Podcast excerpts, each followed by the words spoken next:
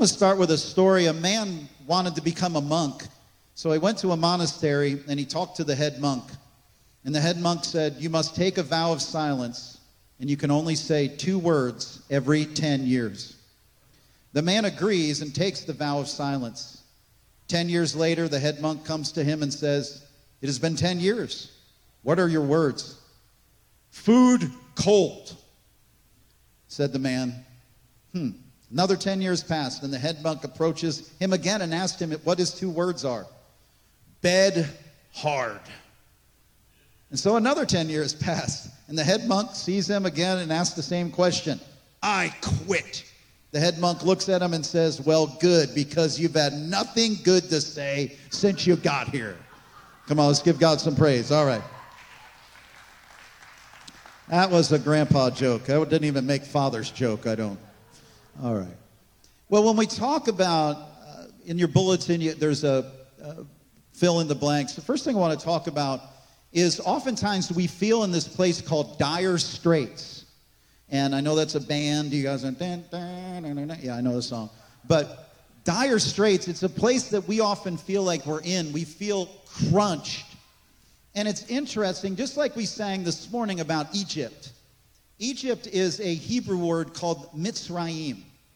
And when we look into the scriptures, we understand that when we get into this place of feeling squeezed, we feel like we're in dire straits, we begin to experience this thing called anxiety. And I want you to be very aware of how anxiety affects you. I feel in my own life over the past number of years, I've been able to take some ground in that place of anxiety. We send anxiety back to hell where it belongs. Anxiety is not your friend. And anxiety is this place, but it's also a picture of remember when the Lord took the people out of Egypt. If Egypt means, Egypt actually means double anxiety, it means this place of being squeezed. Mitzrayim is the plural word, it means double anxiety. The name Egypt comes from the Hebrew word metzar, which means pressed in and is usually translated as trouble or straits. How is anxiety doubled when one has anxiety about both the past and the future? Come on, how many felt like that before? I'm anxious over my past, of the things I've done. I feel guilty. I feel like a rascal. And my future, I don't feel like I have hope for my future. So you have anxiety on both ends, and what's happening? It's squeezing you so you are not powerful in the present. Am I speaking to anyone this morning? You're awful quiet here. Bible says this in Philippians 4 6 says, Do not be anxious about anything, but in everything by prayer and supplication with thanksgiving, make your requests known to God. So there's this anxiety. You know, anxiety, it's, it, it's this feeling about uh, my past. Uh, I'm not settled. Jesus settles your past. Guilt is what we do to try to make our guilt is what we do to try to pay for our own sins. If you're feeling guilty for your own sins that you have repented of and you've given them to Jesus, then they're no longer your sins, they're his sins, and now you're stealing from Jesus, and that's a sin.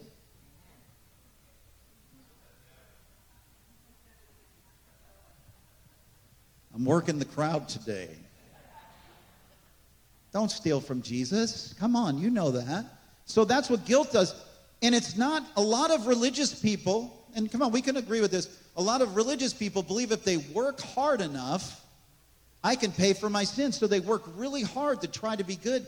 But you don't get forgiveness because of how hard you work. You get forgiveness because of how hard Jesus worked. And that conquers, it crushes anxiety. You are not called to live in anxiety. The Bible says, do not be anxious for anything. And once like, as, as I've been realizing, I've been living in anxiety. You know, there's certain people that will cause you anxiety, but that will bring anxiety. That's, that's what they do. Whenever I feel anxiety from somebody, it usually means that they're operating, we call it a Jezebel spirit. They're operating as spirits trying to bring drama in your life. People can do that to us. And we got to live with people. It's okay. But we have to sometimes separate ourselves mentally and spiritually from people. And there are good people out there that sometimes just they get rattled and they try to put anxiety on us. And we just need to learn how to gracefully I declare the blood of Jesus over me. I'm not going to live in anxiety. I'm not going to live in anxiety. This is the five year plan, by the way. If you wanted like a one, one stop and done sermon today, I mean, I'm good. Don't get me wrong. But you're probably on the five year plan. We're, I'm in the slow class, so it's okay. But this is a, how many want to conquer anxiety this year? Take some ground. Like, this is no place for the Christian to live. We can't stay in this place of, of dire straits because we'll never overcome negativity if we're living in anxiety. Because anxiety zaps our strength. And if our strength is zapped, we cannot overcome the enemy and his works. The Bible tells us that there was a group of people that actually came out of Egypt, and that group of people that came with them was called the rabble. And the rabble came with this group of people, and they were always grumbling and complaining and they were always talking and bringing down the rest of the group. How many know there are times in certain people that that's what they do? And there's voices out there that want to bring negativity into our lives. And it's vital that we do that. Hey, guys, if we could end that conversation in the back, that would be great, please. Thank you. So, what we have to do is one of the things we realize is we have to defeat that rabble in our lives. Numbers 11, 4 and 5, it says, Now the rabble that was among them had a strong craving. And the people of Israel also wept again, and they said, Oh, that we had meat to eat. We remember the fish we ate in Egypt, and it cost nothing. The cucumbers, the melons, the leeks, the onions, and the garlic. How many feel the voice of the rabble sometimes in their lives? Oh, we should go back to Egypt. It was so much better back then. No responsibility back then. I didn't have to work at this thing. But you know, being a Christian it's not what happens on the outside, it's what happens on the inside. And our goal is that you become bigger on the inside, so no matter what happens on the outside, you're not rattled. How many know the problem is oftentimes not the problem, but it's your reaction to the problem that then becomes the problem? So it's learning when we get hit, we're like, okay, something good is about to come my way. That's what your pastor says every time that some, something crazy happens. I'm like, oh, good, something good is about to break out. Come on, you got to be a little crazy to be here at Gateway Church sometime. You got to tell yourself, wow, something good is about to break. Something really good is about to happen because the enemy is emptying out everything he can to take me down. But he's on a budget, and I serve a God with endless resources. It was so funny. I remember one night we had a special speaker in and great, just looking forward to it. The place was packed and we were getting ready just for a great time of worship. And it was one of the worst nights of worship I've ever had in my life. I felt embarrassed. I felt small. I felt like it was just, it went flat. I remember my son was like, What happened, Dad? I'm like, I don't know what happened, but it was horrible. You know, and I were like, Okay. And I went home that night and I said, Well, devil, you're on a budget. You spent all that you had last night to defeat me and discourage me. So guess what's going to happen today? So I come in the next day. I'm pumped. I'm like, the devil just spent his entire budget on me last night to destroy me. Watch what happens. And can I tell you, when we first started playing here, we just, the first chord, the power of God hit the place. People were all over the floor. The power gets, goes out during the worship service. It was beautiful. It was awesome. And the speaker didn't even want to speak because the presence of God came so richly. But that's what's going to happen when the enemy attacks you. He's on a budget, he's limited. So we have to realize we're in a battle. And when we deal with negative, and you know us, we have to deal with some negative stuff today, right? Like we deal with stuff, but there is an appropriate time. And let me encourage you never start out conversations in a negative way. Never. Like there are times when you have, to, there's times when uh, I never have to bring, but my wife has to bring up issues in my life. You know, we have to bring, no, we have to deal with issues in our lives. But it shouldn't be the first thing, our first conversation. Be use wisdom. Like address things, but use wisdom. Make sure that you have like 10 good things before you address something negative. We're called to be positive people. Can I tell you that? We're called to be positive, joyful people. Isaiah 119 says, If you are willing and obedient, you shall eat the good of the land. Now, for most churches, they would just say, just be obedient. We don't care if you're grumpy when you do it. But God says, no, if you're, you're obedient, but you're grumpy, you're not going to eat the good of the land. How many here want to eat the good of the land here at Gateway Church? Come on, I'm trying to work on your attitude, Lydia. Like, if you're going to do it, you might as well do it happy. We've got to do it happy. We've got to be joyful. We've got to conquer negativity in our life because the joy of the Lord is our strength. Psalm 100, 1 2 says, Make a joyful noise to the Lord, all the earth. Serve the Lord with grumpiness. He's a brother in Christ. Got the joy deep, deep, deep in me. It's deep. Um, we don't baptize you in lemon juice. Come up sour. You're called to be glad. You're called to be joyful. You're called to make a joyful noise. You're called to be laughing. I mean, who do you follow? You follow people that are free and they're happy and they're joyful and they're strong. Why are they strong? Because that's where your strength comes from. It's in your joy. It's called, this is what we're called to do. Sometimes our past will hinder us. And that's why there is important time we must deal with negativity as well. Because there are things that God calls you to let go of and to repent of. But once you let go of them, you let them go to Him. You let them go to Jesus. You know, like, Lord, cleanse me. Thank you for forgiveness. Shame also can hinder us from accepting full joy for our lives because we unconsciously believe that we are still unworthy and undeserving of being happy. Imagine that the gift that God gives you in your salvation is the joy of your salvation. To have joy. He wants to give you that gift of joy. Love, joy, peace. One of the first top three that makes it's not love, seriousness, peace, right? It's joy. Seriousness is not a fruit of the Spirit. I know that disappoints some of you. And I haven't even started pushing over some sacred cows today because we've got to be happy and we've got to be obedient and we've got to be not only obedient but willing and happy and joyful when we serve the Lord. Great wrath will come upon you if you're not joyful.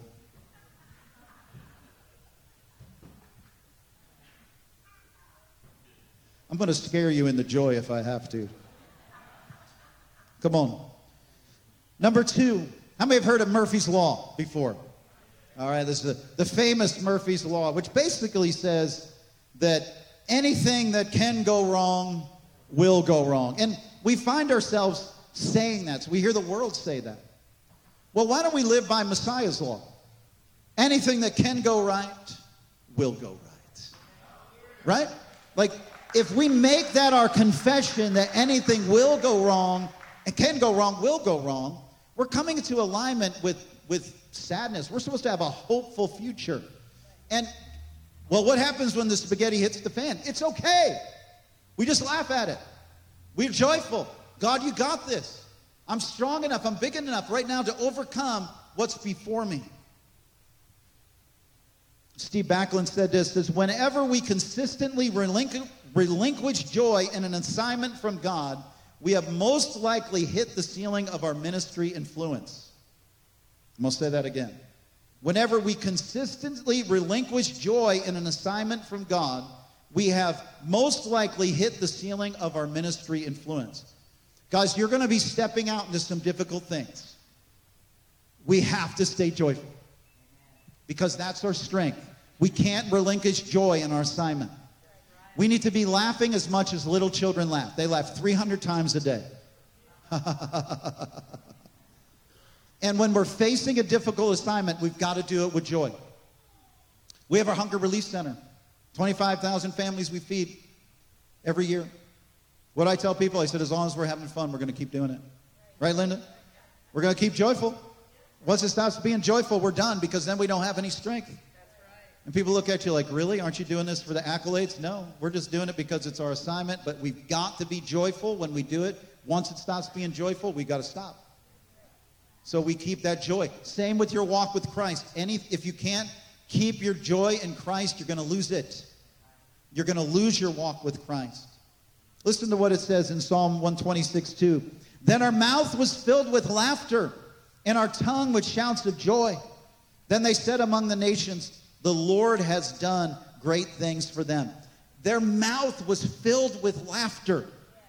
that God and his anointed one, his son, they laugh in heaven at the plans of the enemy. So when the enemy tells you you're going to get sick, you laugh at him. when the enemy tells you, I'm going to destroy you, you laugh at him. That's part of our job. And I want to show you a quick video clip, which, which will probably offend 50% of you. But that's what I do as a pastor. Uh, and, that, and my car's running outside. It's running, and I can just run in real quick if it gets really bad. But I, I want to show you because back in the 80s and the 90s, there was what's called a laughter revival that started throughout our nation by a man by the name of Rodney Howard Brown. And Rodney Howard-Browne is from South Africa. And the Lord began to use him to bring laughter into the churches. How many have ever seen a laughter revival before? Come on, raise your hand. I, I, for some of you, this is going to be new. It's going to be new. But I'm showing you biblically, because that's what I do as your pastor, as I study the Word of God, embrace the Word of God. He shows me this is why the church isn't strong, is because we're not joyful enough. We're negative instead of being joyful. So we're going to go ahead and I want to show it's about. This is Rodney Howard-Browne, and he actually had a professional laughologist. I guess there's laughologists out there who study laughter. And this laughologist came to his church to see what was happening. And so, are you guys okay? Put on your pew belts right now because it's going to be a ride here. So, can we, let's run that. Here we go.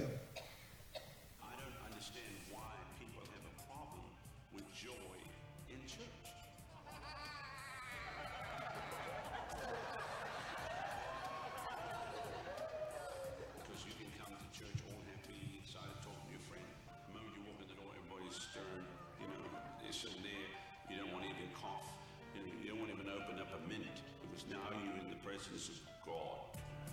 It's all right. This this is called joy.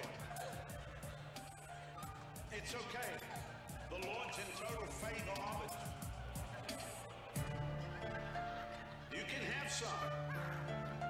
God's not grumpy, he's not throwing furniture around. Um, that Jesus is not depressed. So Jesus didn't come to condemn. If you look at a lot of religious people, that's all they're doing. Maybe it's because if I can keep them guilty or ashamed, then I'm going to keep them coming back. I mean, religion is like that, isn't it? Are you kind of giving away the uh, the um, formula? I, it doesn't matter. Uh, my thing is to release everybody. Touch your Touch your Jesus. Touch your The best way I could describe it is drunkenness. Like you're inebriated. I mean, you're you're there, you're aware of what's going on, but you don't really want to stop. When somebody gets prayed for and they fall out on the ground, they're kind of just laying there. We kind of call that carpet time. Right now. Right now. Right now. And we just became toast. Hallelujah.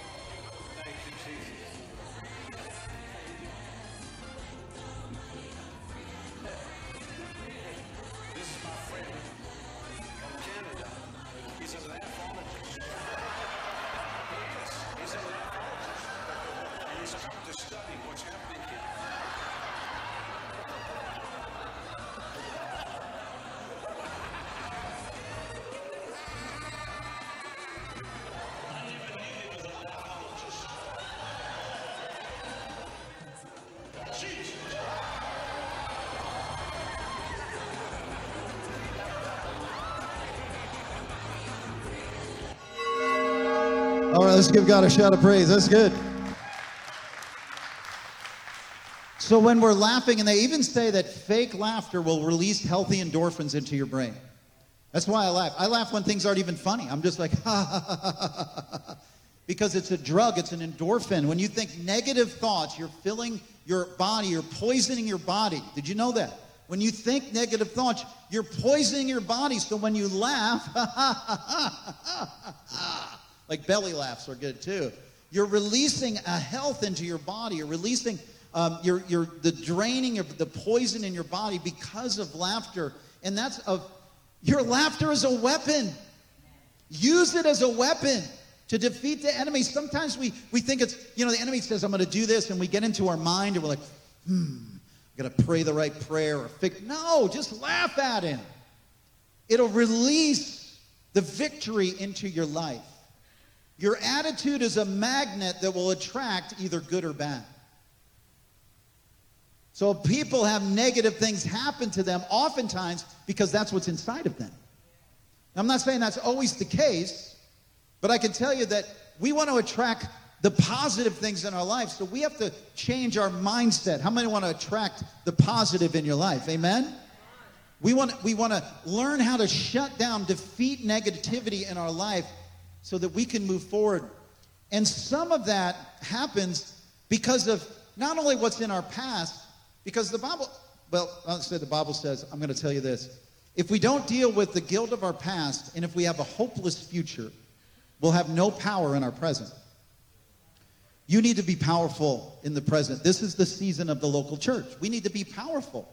So we need to know, accept Jesus, what the work he did for forgiveness, but then begin to laugh at the future, laugh at the days to come. That's a Proverbs 31 woman. She's laughing at the days to come. Well, that's so irresponsible, Pastor. No, it's actually the most responsible thing you can do for your future is to laugh at it. Because it gives you strength to conquer what your future needs to be have conquered in it. So we talked about dire straits and Murphy's Law. I want to talk about doom and gloom. Because the church has awful end time theology. There, I said it. The church has awful end time theology. Can we just laugh at the end time theology out there? it's bad. It really is. It's like Christian horror movies. How the end's going to happen. People will get the mark of the beast. And, you know, the Bible talks more about the seal of God on believers than it does the mark of the beast. But for us, we, we like the hype. The, the Left Behind series is a, is a fairy tale. Tim LaHaye, when he wrote that, he's not biblically based when he wrote that. There's a lot of information that's been twisted and turned to make the end of the world look like it's doom and gloom instead of victorious. And if we have a doom and gloom mindset, then we're going to be wishing that the world gets worse and worse instead of stepping into our call and our place, which is called to be glorious and powerful. See, it's all in it's all in the scheme of the enemy. And you know, God bless. I mean, I've sat under a number of rapture sermons, and they were anointed, they were good, but they weren't accurate. And I can respect and honor different people's theology, but I'm I'm gonna I'm gonna open up a, a, a can of doves this morning. Is that okay? You know, a can of worms, the proverbial. This is gonna be a can of doves for you. Most of the end time theology puts us in a victim mode that we need to see ourselves to be rescued. God is going to rapture us out of here because we're so pitiful. It's not biblical. He's coming back for a bride, a glorious, joyful bride. And we bring him back. We bring him back when we become that glorious, dazzling, radiant bride. Let's all have all the men say amen to that. Come on, let's have the men say, I am the bride of Christ. Come on, men. That was so motivated. Man, was... Come on, let's try that again. I am the bride of Christ. Yeah, you're beautiful. Come on. Francis Frangipane said this. He said, Any area of your life that does not have glistening hope is governed by a lie. Any area of your life that doesn't have glistening hope is governed by a lie. The enemy's been working real hard on the end time theology of the church that we need to uncover. When we were doing the fair this year, we had how many got to work be at the fair at all this year? Some of you guys, and you know, we just had a number of people come in. A lot of people that were into witchcraft and the New Age, and I had one gal that come in, and she was hard, hardcore Wiccan. And I'm just going, okay, God, I gave her her name. Nothing's moving, nothing's happening. And you could tell she was in, she was into a lot of very deep, dark stuff. And so I just began to tell her, I said, the pro- I said, the problem I see in your life is you've never been kissed by the Creator. You just need God to give you a big kiss. She looked like I had a box of aliens underneath my bed or something. I said, No, that's, that's what God wants to do. He wants to kiss you.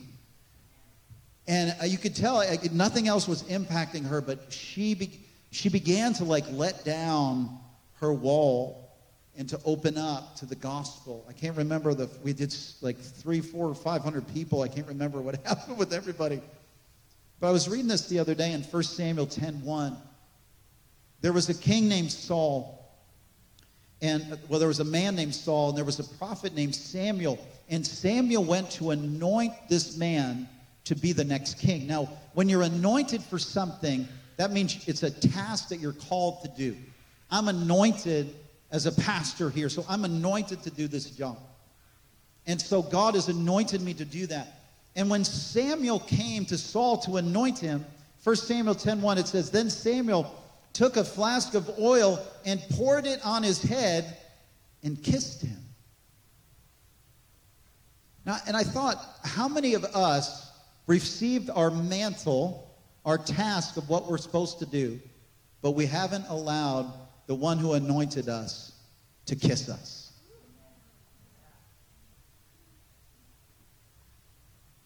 Your problem is you haven't let him kiss you. That's how the Song of Songs begin. Let him kiss me. Well, can't we just shake hands first, Lord? No. Like, we're going deep. Like, we're going into this like right away. Let him, ki- let the Lord kiss you. When he kisses you, then it anoints you. It's mixed with the anointing. Did you know the wor- Hebrew word for kiss is nishak, which means to equip or to arm for battle it also means kiss or to take a drink of wine. So by him kissing you, he's equipped you to do the battle that he's called you to do. Doesn't sound like a good military tactic. Come on, men, let's get together. We need to, the general go and kiss every one of you so you go out and do war, right? It doesn't make sense. but that's part of the equipping is to get kissed by God. You know, the end of the world as we know it isn't ultimately about judgment and destruction, it's about renewal. The Lamb of God is one, and so have we. Ultimately. And when we look at the book of Revelation, this is going to change your concept. And I, I hope we can talk more about the book of Revelation this summer because it's been misconstrued. And I want to just show you in the very first sentence of this book, and it's called Revelation, not Revelations. It's not a bunch of revelations. It's let's we're going to do something that may be scandalous here, but we're actually going to read the book of Revelation instead of read books about the book of Revelation. It's, it's crazy, right? Who would do that? But I want to show you, and I, and it's going to challenge you. It, it's going to it's going to make you step back and go, wait a second, are you saying, yeah, I am. Revelation 1 1. This is the revelation or the unveiling of Jesus Christ. What is the book of Revelation about? About Revelation 1 1? The unveiling Of the Antichrist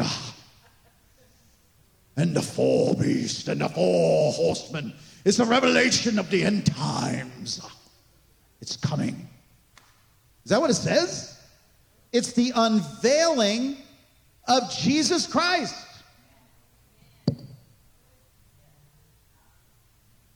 Which God gave to share with his loving servants what must occur swiftly. So the book of Revelation was actually transferred four times from God the Father to Jesus, from Jesus to the angel, and from the angel to John. And now it's to us. I might have added in another one. But it was so powerful that it needed that four times to go through for us to get it. And it's not an unveiling of the end times. It's an unveiling of the person of Jesus Christ. So, this word here we call the unveiling. It's a Greek word called apocalypsis. Now, most of us, when we think about apocalypsis, we think of the apocalypse. And we have in our mind, this is the apocalypse must mean it's what evil is going to happen in the end times. No. The apocalypse is a Greek word, which is a compound word found 18 times in the New Testament. The word revelation is not primarily lifting the veil off coming events, but the unveiling of Jesus Christ. When you read the book of Revelation, there's a blessing that is promised in this book that it will unveil Jesus. Why do you think the enemy has worked so hard to keep you from reading it? Because he wants you to be scared of it. Instead, we need to embrace it. So, apocalypse combines apo, which means to lip, and kalupto, which means the veil, hide, cover. So, could be translated the lifting of the veil or the unveiling of Jesus Christ is what the book of Revelation is. Revelations 1 3 says this A joyous blessing rests upon the one who reads this message. How many have gone into the book of Revelation thinking that? Great.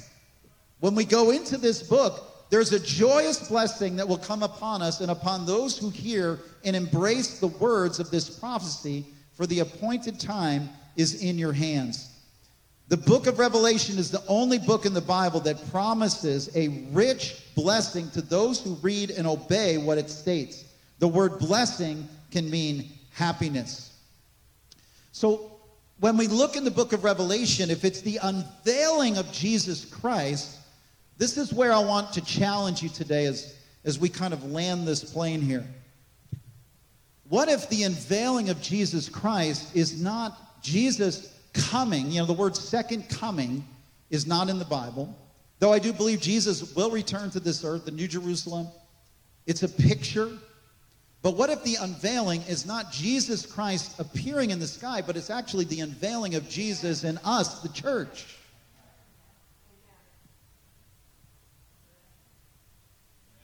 Make you think a little bit this morning. What if Jesus is already here? He just hasn't been unveiled in you and me yet.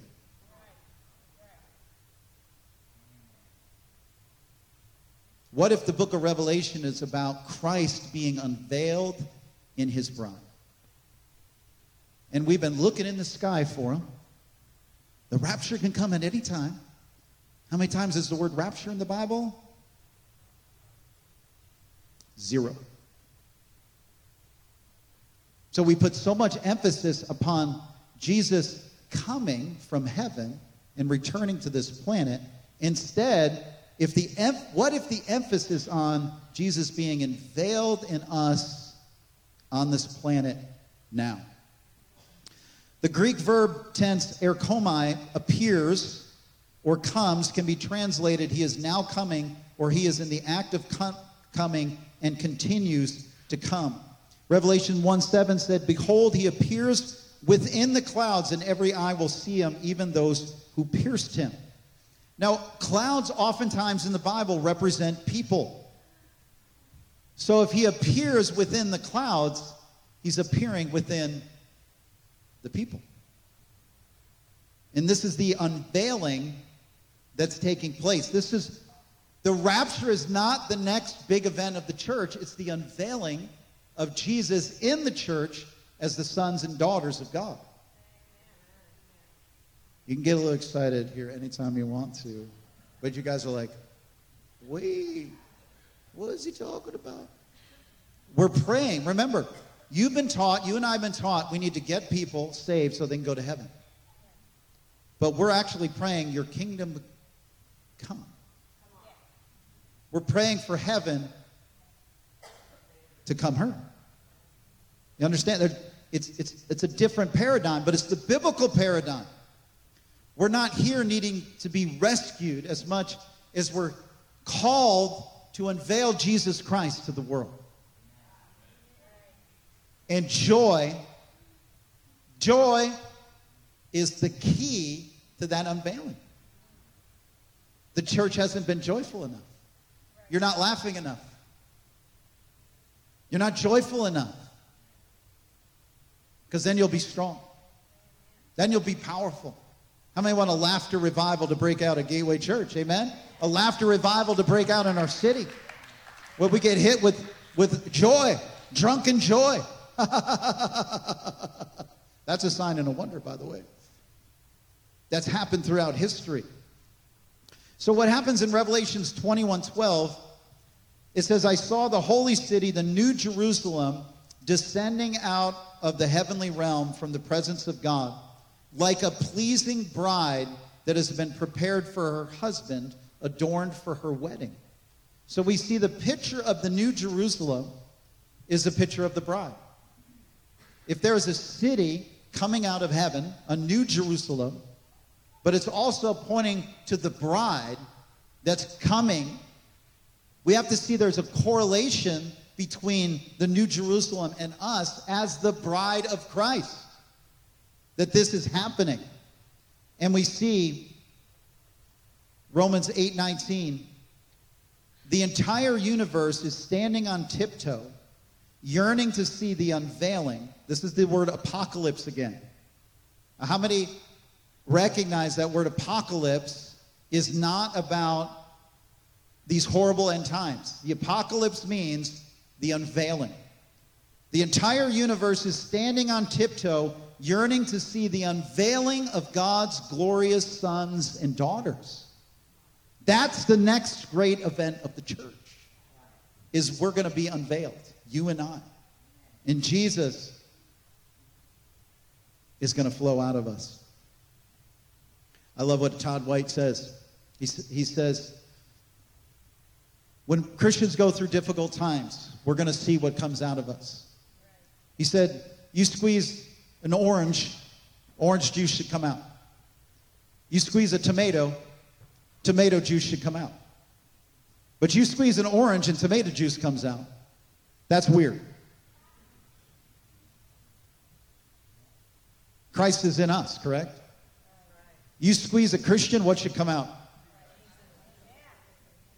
If anything else comes out, that's weird. And we're going to be squeezed in this season. And when we get squeezed, what's going to come out? Come on, I'm giving you a tool today. I'm giving you a weapon today to defeat the enemy. I'm giving you a tool right now that's something that you have inside of you to accomplish. And can I tell you that if you become joyful and obedient, you're going to hasten, quicken the Lord's coming. Did you know you have the authority to do that? The reason Jesus isn't here yet is because we are not joyful and obedient enough. How many want to bring the Lord's coming? Right? We can bring the Lord's coming through our joy. The Bible says in 2 Peter 3:12, while we anticipate and help to speed up the coming of the day of God. We can speed up that coming through our joy and through our obedience. Rejoice in the Lord always. Again, I say, rejoice. Let's stand together. Let's give God some praise this morning. Hallelujah. this morning, I want to pray. I want to pray some radical prayers over you this morning. Are you guys ready for some radical prayers? All right. Come on. I just invite you just to stretch your hands out before the Lord. And glory God, I just thank you. I thank you for this people. I thank you that this is the season of the local church, God. I thank you that this is your people. We are your people, Lord. And we make a joyful noise. We serve you with gladness today, God. We are grateful for our God and our Savior. We thank you for what you've done for us. And you did it so well, Jesus. You did a great job by cleansing us and bringing us into the family of God. Good job, Jesus. Thank you for that, Lord. You did the hard work, Lord. If you've never received what Jesus did for you, his hard work, do that today. Say, Jesus, I receive the work you did on the cross for me, for my salvation. I receive it freely as a gift, and I thank you for it with joy. Now, Lord, today I pray, God, we take authority over the spirit of Jezebel and every bit of anxiety, Lord God, that, that people have put upon us, Lord, that this spirit has wanted to, to get into our mental parking spot. We say, go in the name of Jesus. Come on, I want you to, you may not understand, but command, I command the spirit of Jezebel out of me, out of my life, out of my identity. Anxiety, go back to hell where you belong in the name of Jesus. Come on, just let out a laughter at anxiety right now. Come on, it's the most responsible thing you can do right now is laugh. Come on. that's resp- that's being responsible is laughing. so God, thank you. We have defeated anxiety through laughter, Lord. And I thank you for joy in the present. And God, we thank you that we have a glorious future. And I pray, God, for everyone in this place today, Lord, for the joy of the Lord to consume them. I want you to just take a moment, put your hand on the shoulder of the person next to you, and just begin to release the joy of the Lord over them. Bless them. Release the goodness of God. Pray a radical prayer over them. Thank you for supernatural joy right now. If they have, if they're sick in their body, the Bible says a cheerful heart is the best medicine. So just release healing over them. Come on, just just let out a good laugh this morning. Thank you, Lord. Thank you, Jesus. Thank you, Lord. Thank you, God. Thank you, Jesus. Thank you, Lord. Thank you, Lord. Thank you for the joy of the Lord. Thank you for the joy of the Lord. Come on, press in for the joy of the Lord this morning. Lean into the joy. Lean into the joy of the Lord this morning. Lean into the joy. Come on, laugh this morning. Lean into his joy. Thank you, Lord. Thank you, Jesus. Thank you, Lord. you are so good, Lord. We love you and praise you. Come on, let's give God a shout of praise this morning. Hallelujah. Thank you, Lord.